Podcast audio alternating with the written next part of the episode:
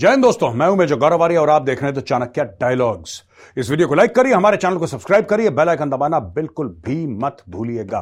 दोस्तों, मैं सोच रहा हूँ आज आपको ना थोड़ा सा पूरा जियो पॉलिटिकल सिनेरी जो चल रहा है, जिसमें भारत इन्वॉल्व है, उसके बारे में मैं समझा दूँ। तीन चार लोकेशंस में आपको कवर करके दिखाऊँगा आज, और आपको बड़ा मज़ा आने वाला है इस वीडियो में। एंड तक इस वीडियो को देखिएगा, क्योंकि इसके अलग अलग सेक्शंस हैं। It is not one single story there are many stories within stories पूरा प्याज बेचने वाला हूँ मैं आपको प्याज। जैसे प्याज के छिलके होते हैं ना, एक उतारा, दूसरा उतारा, तीसरा उतारा। प्याज कुछ नहीं होता। प्याज छिलका ही है। तो पहला, देखिए, ऐसा है कि अगाटी और मिनिकॉय आइलैंड्स में भारत अपना नेवल बेस बनाने वाला है। तकरीबन यहाँ पे हैं अगाटी और मिनिकॉय आइलैंड्स, तकरीबन इधर इस एरिया में। और ये ऑलरेडी आप मॉलडीव्स देख रहे हैं यहाँ पे। तो आईएनएस जटायु का इनोग्रेशन होने वाला है और आईएनएस जटायु मिनिकॉय आइलैंड में इनॉग्रेट करेंगे in the first week of March कौन? राजनाथ सिंह जी, माननीय रक्षा मंत्री he will inaugurate the base अच्छा ये यहाँ पे आने के बाद भारत ने, ये भारत का पूरा का पूरा दोस्तों, ये हो गया हमारा वेस्टर्न सी बोर्ड ये हमारा हो गया ईस्टर्न सी बोर्ड ज़ाहिर सी बात है, ये ईस्ट की तरफ़ है, ये वेस्ट की तरफ़ है, ये हमारा वेस्टर्न सी बोर्ड हो गया। यहाँ पे आइलैंड में भारत अपना एक नेवल बेस बनाएगा इस वक्त, जो कंबाइंड कमांडर्स कॉन्फ्रेंस हो रही है, जिसमें रक्षा मंत्री हैं, जिसमें यू नो सारे जनरल्स हैं एडमिरल्स हैं एयर मार्शल और it's it's a complete thing वो हो रही है aboard an aircraft carrier aircraft carrier के ऊपर सब लोग कर रहे हैं ये सब, और यहाँ पे इनका आइडिया है कि इस एरिया में नेवल बेस बनाएँ। अगाटी और मेनेकॉय, ये दो जगहों के, ये दो आइलैंड्स के नाम आप याद रखिएगा दोस्तों। अच्छा नीचे मॉलडीव है, ये आपने देख लिया, ये श्रीलंका है, ये अपने अंडमान और निकोबार आइलैंड्स हैं। ठीक है जी, एक बात आप ध्यान रखिएगा, बड़ी इंपॉर्टेंट है दोस्तों, ये जैसे एक आपको मास दिख रहा है ना, ऐसा मास नहीं इसमें छिद्रे हुए कई सारे आइलैंड्स हैं, लेकिन इसमें ऐसे ही दिखा रखा है, और अगर आप इंडोनेशिया का देखेंगे, ये आइलैंड्स इतने पास है यहाँ से फैले हुए, इतने पास है यहाँ से फैले हुए, कि इंडोनेशिया से इंडिया मैं फिर से बता रहा हूँ आपको, इंडोनेशिया से इंडिया, अगर आप एक्चुअली देखें कि हमारा आखिरी आइलैंड और उनका आखिरी आइलैंड कौन सा है तो आपको देखेगा कि 200 से लेकर 300 किलोमीटर से ज़्यादा का फ़र्क नहीं है इंडोनेशिया और इंडिया के बीच में। ये आइलैंड्स इतने ज़्यादा यहाँ से फैले हुए हैं। अब, यहाँ पे भारत नेवल बेस क्यों बना रहा है? भारत के क्या कारण है? अच्छा यहाँ पे आगे बैठ गया चीन। चीन को तो हम निकालेंगे ही निकालेंगे, लेकिन दोस्तों, चीन का अलग मामला है, हमारा अलग मामला है। चीन डेमोक्रेसी नहीं है, हम लोग डेमोक्रेसी हैं। तो कई चीज़ में हमारा हाथ ऊपर रहता है, कई चीज़ में चीन का हाथ ऊपर रहता है राइट चीन ने वहाँ की एक दो पॉलिटिकल पार्टीज़ को खरीद लिया और वहाँ पे चाइनीज़ वेसल डॉक कर रही है। ये हमारे लिए खतरे की बात है। ये हमारे लिए खतरे की बात है। और ऐसी बात नहीं है कि आज ही चाइनीज़ वेसल आएँगी। चाइनीज़ यहाँ पे सबमरीन आएँगी चाइनीज़ यहाँ पे जहाज़ आएँगे और चाइनीज़ जितना भी है मामला यहाँ पे ये चलता रहेगा आगे तक। इसमें से एक ऐसा भी आइलैंड है जो कि चीन ने 50 साल की लीज में ले लिया, मैं बात कर रहा हूँ मॉलडीव्स की। और कितने का? सिर्फ़ चार मिलियन डॉलर के। चार मिलियन डॉलर। चार मिलियन डॉलर होता कितना है? एक डॉलर बयासी रुपए का चल रहा है, बयासी तिरासी रुपए का। तो आप समझ लीजिए, सिर्फ़ चार मिलियन, चिल्लड़ होता चार मिलियन, उसके लिए उन्होंने एक आइलैंड ले लिया। और आइलैंड कहाँ पे लिया? माले आइलैंड का जो एयरपोर्ट है, माले इनकी कैपिटल है। वहाँ पे एयरपोर्ट से बिल्कुल सामने एक आइलैंड है। इतना स्ट्रेटेजिकली प्लेस चाइना ने आइलैंड ले लिया। भारत ने जवाब में यहाँ पे मिनिकॉय और अगाडी आइलैंड्स में अपना नेवल बेस बनाने का फैसला करा है। भारत के नेवल बेस और जगह भी हैं। और जगह भी हैं भारत के। लेकिन ये भारत के लिए बनाना आवश्यक हो चुका है। ये पहली बात है। आप इसका नोट करिए ये तो आज की ताज़ा खबर है। अब मैं आपको यहाँ से दोस्तों थोड़ा सा दूर ले चलता हूँ। Let me take you to Armenia और अजरबैजान यह भी आपको समझने की ज़रूरत है कि इसमें गेम क्या चल रहा है। क्योंकि यहाँ पे भारत का पूरा का पूरा इन्वॉल्वमेंट है। ये जो है ना ईरान और ये आजरबैजान। आजरबैजान की दोस्तों, ये मैंने मेजरली राइट में भी थोड़ा बहुत कवर करा था, थोड़ा बहुत अलग इंफॉर्मेशन मैं आपको यहाँ पे दे रहा हूँ। आजरबैजान 90 परसेंट मुस्लिम पॉपुलेशन है इसकी। और अगर आप पूरे 100 परसेंट कर लें तो उसमें 60 प्रतिशत तो सिर्फ़ शिया है वहाँ पे। 60 percent are Shia 30 percent are Sunni ये हो गए नब्बे परसेंट और बाकी टेन परसेंट उसमें क्रिश्चियंस हैं, कुछ दाएँ बाएँ छोटे मोटे बस।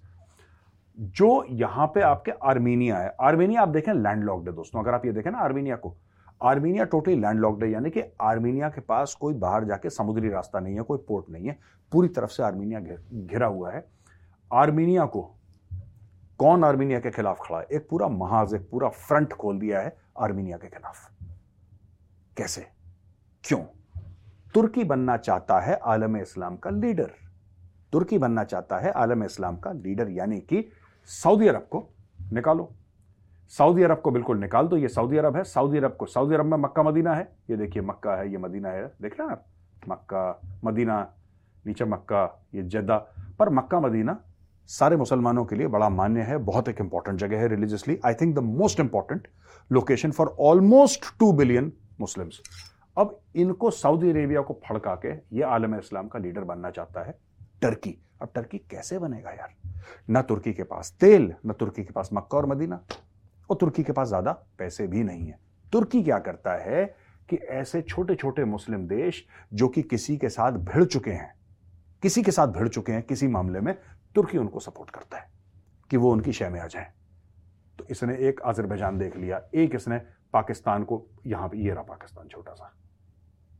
मुझसे मिस ही हो गया था यहाँ पे पाकिस्तान। तो पाकिस्तान में कुछ करके, इसको करके तो ऐसे आठ, दस, पंद्रह देश 57 मुस्लिम कंट्रीज़ हैं, इन्होंने इनको अपने घेरे में लेने की कोशिश है। अब यहाँ से क्या हो रहा है कि इनको ये बैरक्टर ड्रोन्स जो हैं, ये ड्रोन्स दे रहा है इनको। ठीक है जी? अजरबैजान को ड्रोन दे रहा है तुर्की।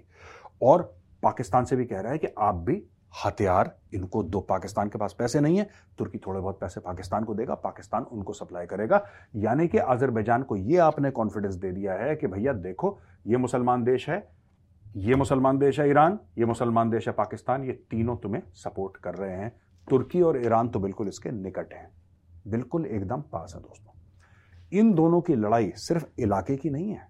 अगर आप सोच रहे हैं कि अजरबैजान और आर्मीनिया की लड़ाई सिर्फ़ इलाके की है यह माल बेचा गया है मार्केट में। यह माल बेचा गया मार्केट में कि जो लड़ाई है, ये दोस्तों इलाके की है। नो लड़ाई इलाके की तो है, लेकिन असली मामला यह है कि यह लड़ाई ईसाइयों और मुसलमानों के बीच है। और कई एरियाज़ में जहाँ पे आर्मीनिया हार गया है, वहाँ पे जब ये फौजें गई आजरबैजान की तो सबसे पहले उन्होंने काम करा कि वहाँ के गिरजाघर तोड़ दिए, वहाँ के चर्चेस तोड़ दिए और उसकी जगह मस्जिद बनाए कि फतेह हमें हासिल हुई है। अब यहाँ पे ईसाई नहीं, अब यहाँ पे इस्लाम का राज है, वहाँ पे इस्लाम का परचम लहरा दिया है, यहाँ पे इस एरिया में। अब ये बेचारा जाए तो कहाँ जाए? ऊपर इसके जॉर्जिया पूरी तरीके से लैंडलॉक्ड इनकी भी हिस्ट्री बहुत पुरानी है लड़ाई की। आजरबैजान और आर्मेनिया एक ज़माने में जारिस रशिया का हिस्सा हुआ करते थे, फिर उसके बाद ये सोवियत रूस के हिस्से हुए, फिर ये अलग हो गए। अभी भी आपस में ये लोग भिड़ रहे हैं। भारत का यहाँ पे क्या लेने देना है? भारत ने इनको पेनाका मिसाइल्स ऑफ़र करी हैं और पेनाका मिसाइल्स दे भी दी हैं। जिससे कि तुर्की बड़ा परेशान है, जिससे कि पाकिस्तान बड़ा परेशान है, क्योंकि तुर्की और पाकिस्तान दोनों के पास पिनाका मिसाइल जैसा कुछ भी नहीं है। They have nothing compare to the Pinaka missiles और दोस्तों पेनाका मिसाइल्स के रॉकेट में जो अभी काम चल रहा है डीआरडीओ जो काम चल रहा है very shortly you will have those missiles crossing 100 kilometre आप समझ रहे हैं? 100 किलोमीटर दूर शेलिंग हो रही है। 100 kilometre it's it's massive it's massive improvement in this thing 20 30 40 kilometre, आप 100 किलोमीटर की बात कर रहे हैं आप। सो ये सब हो रहा है और पेनाका मिसाइल्स अभी 50 60 किलोमीटर के रेंज वाली ऑलरेडी हम लोग आर्मीनिया को दे चुके हैं। इसके अलावा इंडिया आर्मेनिया को जेन एंटी ड्रोन सिस्टम भी दे रहा है। जेन एंटी ड्रोन सिस्टम क्या है? जब बायरक्तार बायरक्तार एक बड़ा मशहूर ड्रोन है जो तुर्की बनाता है। तुर्की ने बायरक्तार ड्रोन्स दिए हैं अजरबैजान को, जो कि एक मुस्लिम मेजोरिटी कंट्री है कि तुम जाके आर्मीनिया पर अटैक करो। आर्मीनिया हड़बड़ाया, आर्मीनिया ने भारत से संपर्क करा, भारत ने इनको जेन एंटी ड्रोन सिस्टम दिया है बैरक्तार को न्यूट्रलाइज करने के लिए। यानी कि यहाँ पे भी दोस्तों एक किस्म की प्रॉक्सी लड़ाई चल रही है। तो पहले मैंने यहाँ से शुरू करा आपका। अगाटी आइलैंड्स और आ, आपके अगाटी आइलैंड्स में जो बेस बन रहा है और आपके मेनेकॉय में जो बेस बन रहा है मैंने उसके बारे में बताया। फिर मैंने आपको बताया इधर अजरबैजान और अर्मेनिया के बारे में। अब मैं आता हूँ इस एरिया में जहाँ पे इंडियन नेवी कर रही है दोस्तों ऑपरेशंस यहाँ पे कायदे से कायदे से यहाँ पे पाकिस्तान को ऑपरेशन करने चाहिए थे, लेकिन पाकिस्तान की नेवी जो है, बस कुछ चंद मछुआरे हैं। इसके अलावा पाकिस्तान की नेवी की दो टके की औकात नहीं है, इसलिए पाकिस्तान नेवी कुछ नहीं कर रहा। यहाँ पे दर्जन भर से ज़्यादा शिप्स डाले हैं इंडियन नेवी ने। ठीक है दोस्तों? दर्जन भर से ज़्यादा शिप्स इंडियन नेवी के हैं। शामिल कॉर्वेट्स शामिल डिस्ट्रॉयर्स शामिल सबमरीन्स शामिल एयरक्राफ्ट रिकॉनसेंस के, शामिल सी गार्डियन ड्रोन्स सब कुछ यहाँ पे है और सबसे बड़ी बात यहाँ पे एक्चुअली एंटी पायरेसी ऑपरेशंस करने के लिए मार्कोस कमांडोज हैं। यानी कि भारत के खतरनाक और खौफनाक मरीन कमांडोज ये भी काम पे लग गए हैं। तो इस पूरे एरिया में भारत का, जिसको यूपी में कहते हैं हम लोग ना, भौकाल, बॉस भौकाल एकदम टाइट है भारत का। चाइना को भी पता है, अपने इलाके में हम बना रहे हैं। क्या दिक्कत है यार? यहाँ पे जो अगाडी और मिनिको आइलैंड्स में अपने इलाके में नेवल बेस बना रहे हैं, क्या प्रॉब्लम किसी को हो सकती है? लेकिन प्रॉब्लम है। लेकिन प्रॉब्लम है। चाइना का सोशल मीडिया जो कि बड़ा क्लोज है, जिसको हम लोग शायद एक्सेस कर पाए तो ना हमें क्या पता वो चीपो चीपो क्या लिख रहे हैं उसमें। We don't know about it but the fact of the matter is वहाँ से रिपोर्ट्स आ रही हैं कि the Chinese are not very happy कि भारत क्यों हमें काउंटर करने के लिए, हमारा देश है यार। अब तुमसे, अब शाम को ये पूछेंगे कि हम अपने घर में कौन सा खाना बनाएँ। चाइना अप्रूव करेगा। भारत है ये पाकिस्तान नहीं है। ठीक है, तुम्हें जो बुरा लगता है, बहुत अच्छी बात है। करा भी इसलिए कि तुम्हें बुरा लगे। ठीक है दोस्तों? तो यहाँ पे बन गए अपने बेसिस यहाँ पे ऑलरेडी हमारे बेसिस हैं, यहाँ पे और जगह हमारे बेसिस हैं चाइना को। और जैसा मैंने एक बार पहले भी आपको बताया था फिलीपींस को दे दी ब्रह्मोस ठीक है जी? ताइवान के साथ रेगुलर टच में है। और इनडायरेक्टली डिफेंस रिलेटेड टॉक्स भी ताइवान के साथ हो रही हैं। और ये पूरा का पूरा एरिया चाइना से घेरा हुआ जापान देखिए जापान इधर है क्वाड का मेंबर ऑस्ट्रेलिया क्वाड का मेंबर भारत क्वाड का मेंबर और समुंदर पार करके अमेरिका क्वाड का मेंबर। ये चाइना को घेरने का प्लान है। यहाँ पे चाइना एक्टिव क्यों नहीं है यार? मुझे एक बात समझ में नहीं आती।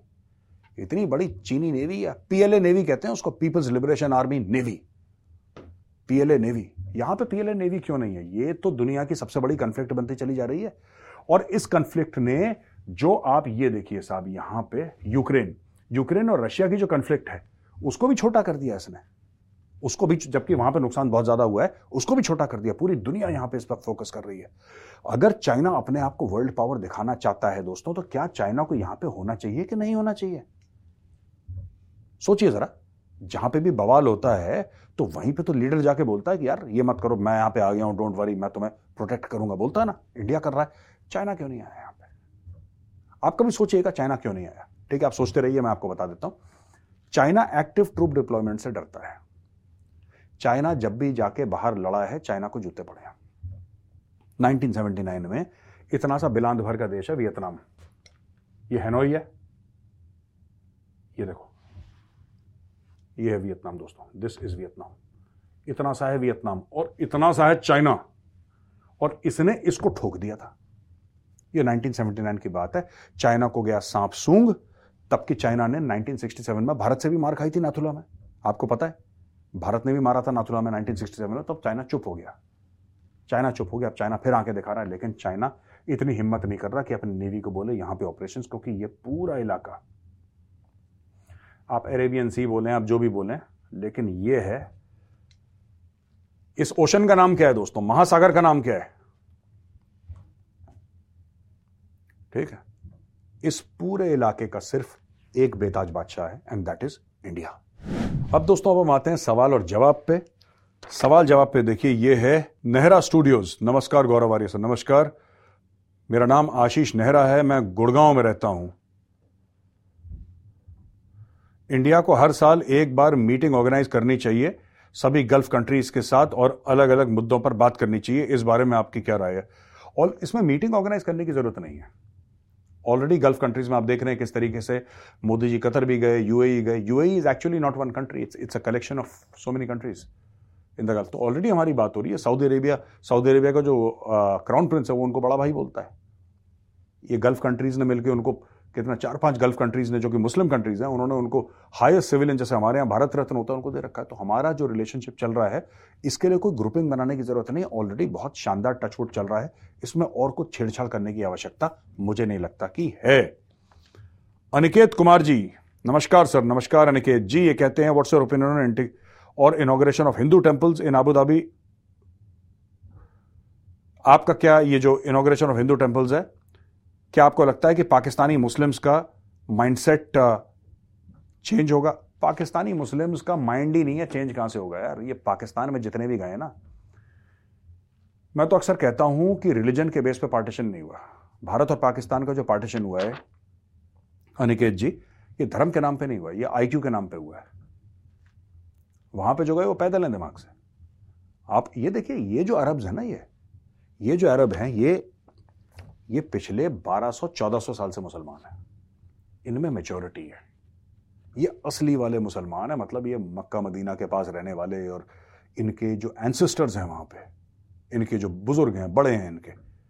दे हैव सीन लाइफ इन्होंने बहुत पैसा देखा है, इन्होंने गरीबी देखी है, इन्होंने जंगें देखी इन्होंने सब कुछ देखा है। इनका पर्सपेक्टिव आप देखिए ना तो हम लोग कहते हैं, यार, हमने मंदिर बनाया ना, हमने यूएई में मंदिर बनाया, आप देखिए, वहाँ का जो सुल्तान है वहाँ का जो हेड है, वहाँ का जो प्रेसिडेंट है, उसने कितनी बड़ी दरिया दिली दिखाई। आप अप्रिशिएट तो कर रहे हैं कि हमने मंदिर बनाया, आप उसको भी अप्रिशिएट करिए कि उस बंदे का कितना बड़ा दिल होगा। और मोदी जी का कल स्टेटमेंट आया कि मैंने अपने भाई को एक बार बोला कि मुझे मंदिर बनाना, उसने बोला डन डन कहानी खत्म, ज़मीन लो, बनाओ, खुश रहो। ये मेचोरिटी आप पाकिस्तानियों से एक्सपेक्ट नहीं कर सकते, जो लोग अपने देश को संभाल नहीं सकते उनमें मेचोरिटी कहाँ से आएगी? आप सोच रहे हैं कि मंदिर के मामले में उनमें मेचोरिटी आ जाएगी? नहीं। आप मंदिर को छोड़ दीजिए। मंदिर एक अलग मैटर है, उसको छोड़ दीजिए। आप देखिए उनके देश में इस वक्त क्या हो रहा है।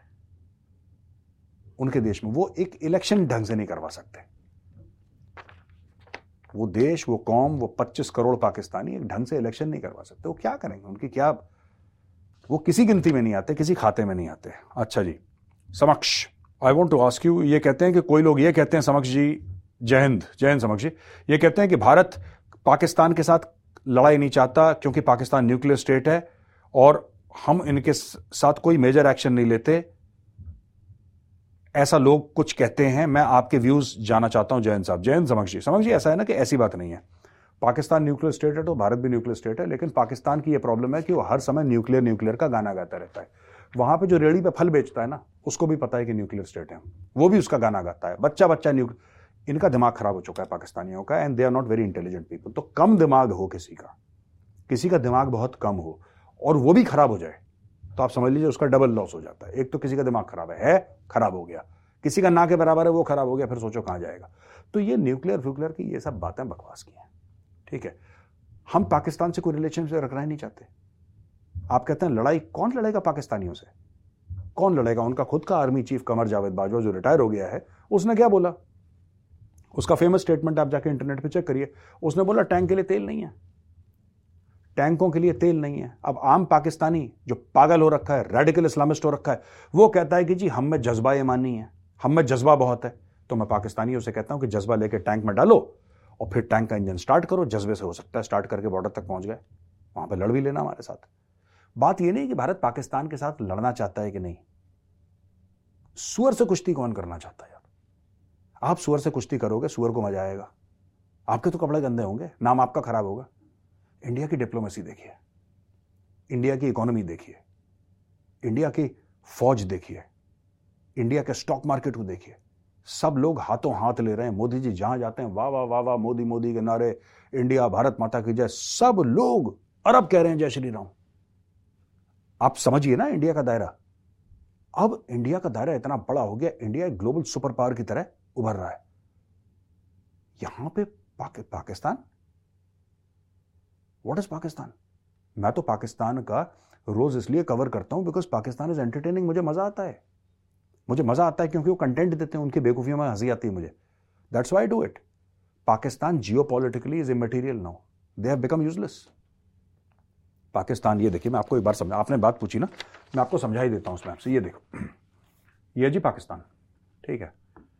अब पाकिस्तान जो है, पाकिस्तान का इंपॉर्टेंस क्या है? पाकिस्तान के दो तीन इंपॉर्टेंस हैं। और सारे के, पाकिस्तान एक दुकान की तरह है। रिटेल में हम लोग कहते हैं लोकेशन लोकेशन लोकेशन रिटेल वालों की बहुत बड़ी कहावत है कि सबसे इंपॉर्टेंट क्या है? लोकेशन लोकेशन लोकेशन ये पाकिस्तान की लोकेशन है। ये पाकिस्तान का सबसे ज़्यादा इंपॉर्टेंट चीज़ है। पहला लोकेशन उनका क्या है जो इंपॉर्टेंट है? पहला लोकेशन ये है कि भाई, आप दो दुनिया की बड़ी इकोनॉमी से आपका बॉर्डर मिलता है। ये पहला लोकेशन है। दूसरा लोकेशन ये है कि साहब, अफ़गानिस्तान के साथ आपका बॉर्डर मिलता है। तीसरी चीज़, अगर किसी को आना है जहाज़ से या किसी को कैसे भी आना है और अफ़गानिस्तान जाना है और सी से जाना है, समुद्र से अगर आपको अफ़गानिस्तान जाना है नॉट बाय लैंड लैंड तो आप जाके यूरोप से आ जाओ। उससे कोई दिक्कत नहीं सेंट्रल एशिया हो सेंट्रल एशिया नीचे घुसो, अफ़गानिस्तान है। दैट यू कैन डू पर अगर आपको समुद्री रास्ते से आना है तो आप या तो ईरान से आओगे या आप आओगे पाकिस्तान से। आपके पास इसके अलावा और कोई रास्ता नहीं है। ईरान से किसी की बनती नहीं है। अब बचा। पाकिस्तान पाकिस्तान का यह मैटर है कि फिर पाकिस्तान अपना इलाका बेचता है। यह पाकिस्तान का इंपॉर्टेंस है। इसके अलावा पाकिस्तान ने अगर साइकिल का पंचर रिपेयर ढंग से कर दिया तो मैं अपना नाम बदल दूँगा। दे आर इनकॉम्पिटेंट पीपल उनके बस का ही कुछ नहीं है। तो पाकिस्तान, भारत उनसे लड़े, क्यों सुअर से कुश्ती करेगा कोई? एनी वे विनटेक टॉक ये कहते हैं, जय श्री राम गौरव भाई, जय श्री राम। मेरा नाम विनायक है और मैं बेंगलुरु से हूँ। विनायक जी, नमस्कार, जय श्री राम, जय हिंद। मेरा सवाल है, क्या ईरान पॉलिटिकल इंटरफेरेंस ईरान में कर सकता है खुमैनी को बाहर फेंकने के लिए और डेमोक्रेसी ला सकता है? देखिए, मैं आपको एक बात बताता हूँ। पहली बात तो यह है कि मुझे लगता नहीं है कि ईरान में डेमोक्रेसी आ सकती है, क्योंकि देखिए, मैं कोई, देखिए, मैं कोई यहाँ पे रिलीजियस बात नहीं करना चाहता, ठीक है? बट इतनी मुस्लिम कंट्रीज़ हैं यहाँ पे ना, पाकिस्तान है, अफ़गानिस्तान है, आपका तजाकिस्तान है, किर्गिस्तान है, उज्बेकिस्तान है, ये स्थान है, वो स्थान है इवन टर्की आप और भी देश, यहाँ पे देख लीजिए सऊदी अरब है यमन है ओमान है मस्कट है, कितनी है यहाँ पे? अफ्रीका में कितनी मुस्लिम कंट्रीज़ हैं यहाँ पे? लीबिया यहाँ पे देखो इजिप्ट यहाँ पे, ठीक है ना? इजिप्ट इज़ नॉर्थ अफ्रीका हम उसको मान लेते हैं Middle East it is not in Middle East मान लो मान लो, मानने में क्या है? एक्चुअली नॉर्थ अफ्रीका आपने कहीं देखी है? डेमोक्रेसी 57 मुस्लिम कंट्रीज़ हैं, एक में ढंग की डेमोक्रेसी नहीं है, एक में ढंग की डेमोक्रेसी नहीं है। आप इधर आ जाओ, आप ये बांग्लादेश देख लो, यहाँ पे भी ढंग की डेमोक्रेसी नहीं है। यहाँ पे भी तीन चार बार मिलिट्री पता नहीं कितनी बार मिलिट्री को हो चुके हैं। तो यार कहना कि ईरान डेमोक्रेसी बन जाएगा? I don't think Iran democracy बनेगा बन ही नहीं सकता। लोग बड़े अच्छे हैं ईरान के। They are beautiful people they are lovely people they are hospitable people they are fantastic people उनके मौलवी मुल्ला पागल हैं जो ऊपर बैठे हैं। लेकिन ईरानियंस आर लवली पीपल मुझे बहुत प्यार है ईरान से, ईरानी लोगों से मुझे बहुत प्यार है, लेकिन democracy I don't think so America sir के बल खड़ा होकर ना चले, वो डेमोक्रेसी नहीं बनेगी। तो दोस्तों, यहाँ पे हमारा होता है आज का शो खत्म। ये वीडियो आपको कैसा लगा? अगर पसंद आए तो उस वीडियो को लाइक करिए, हमारे चैनल को सब्सक्राइब करिए बेल आइकन दबाना बिल्कुल मत भूलिएगा। जय हिंद, वंदे मातरम, भारत माता की जय।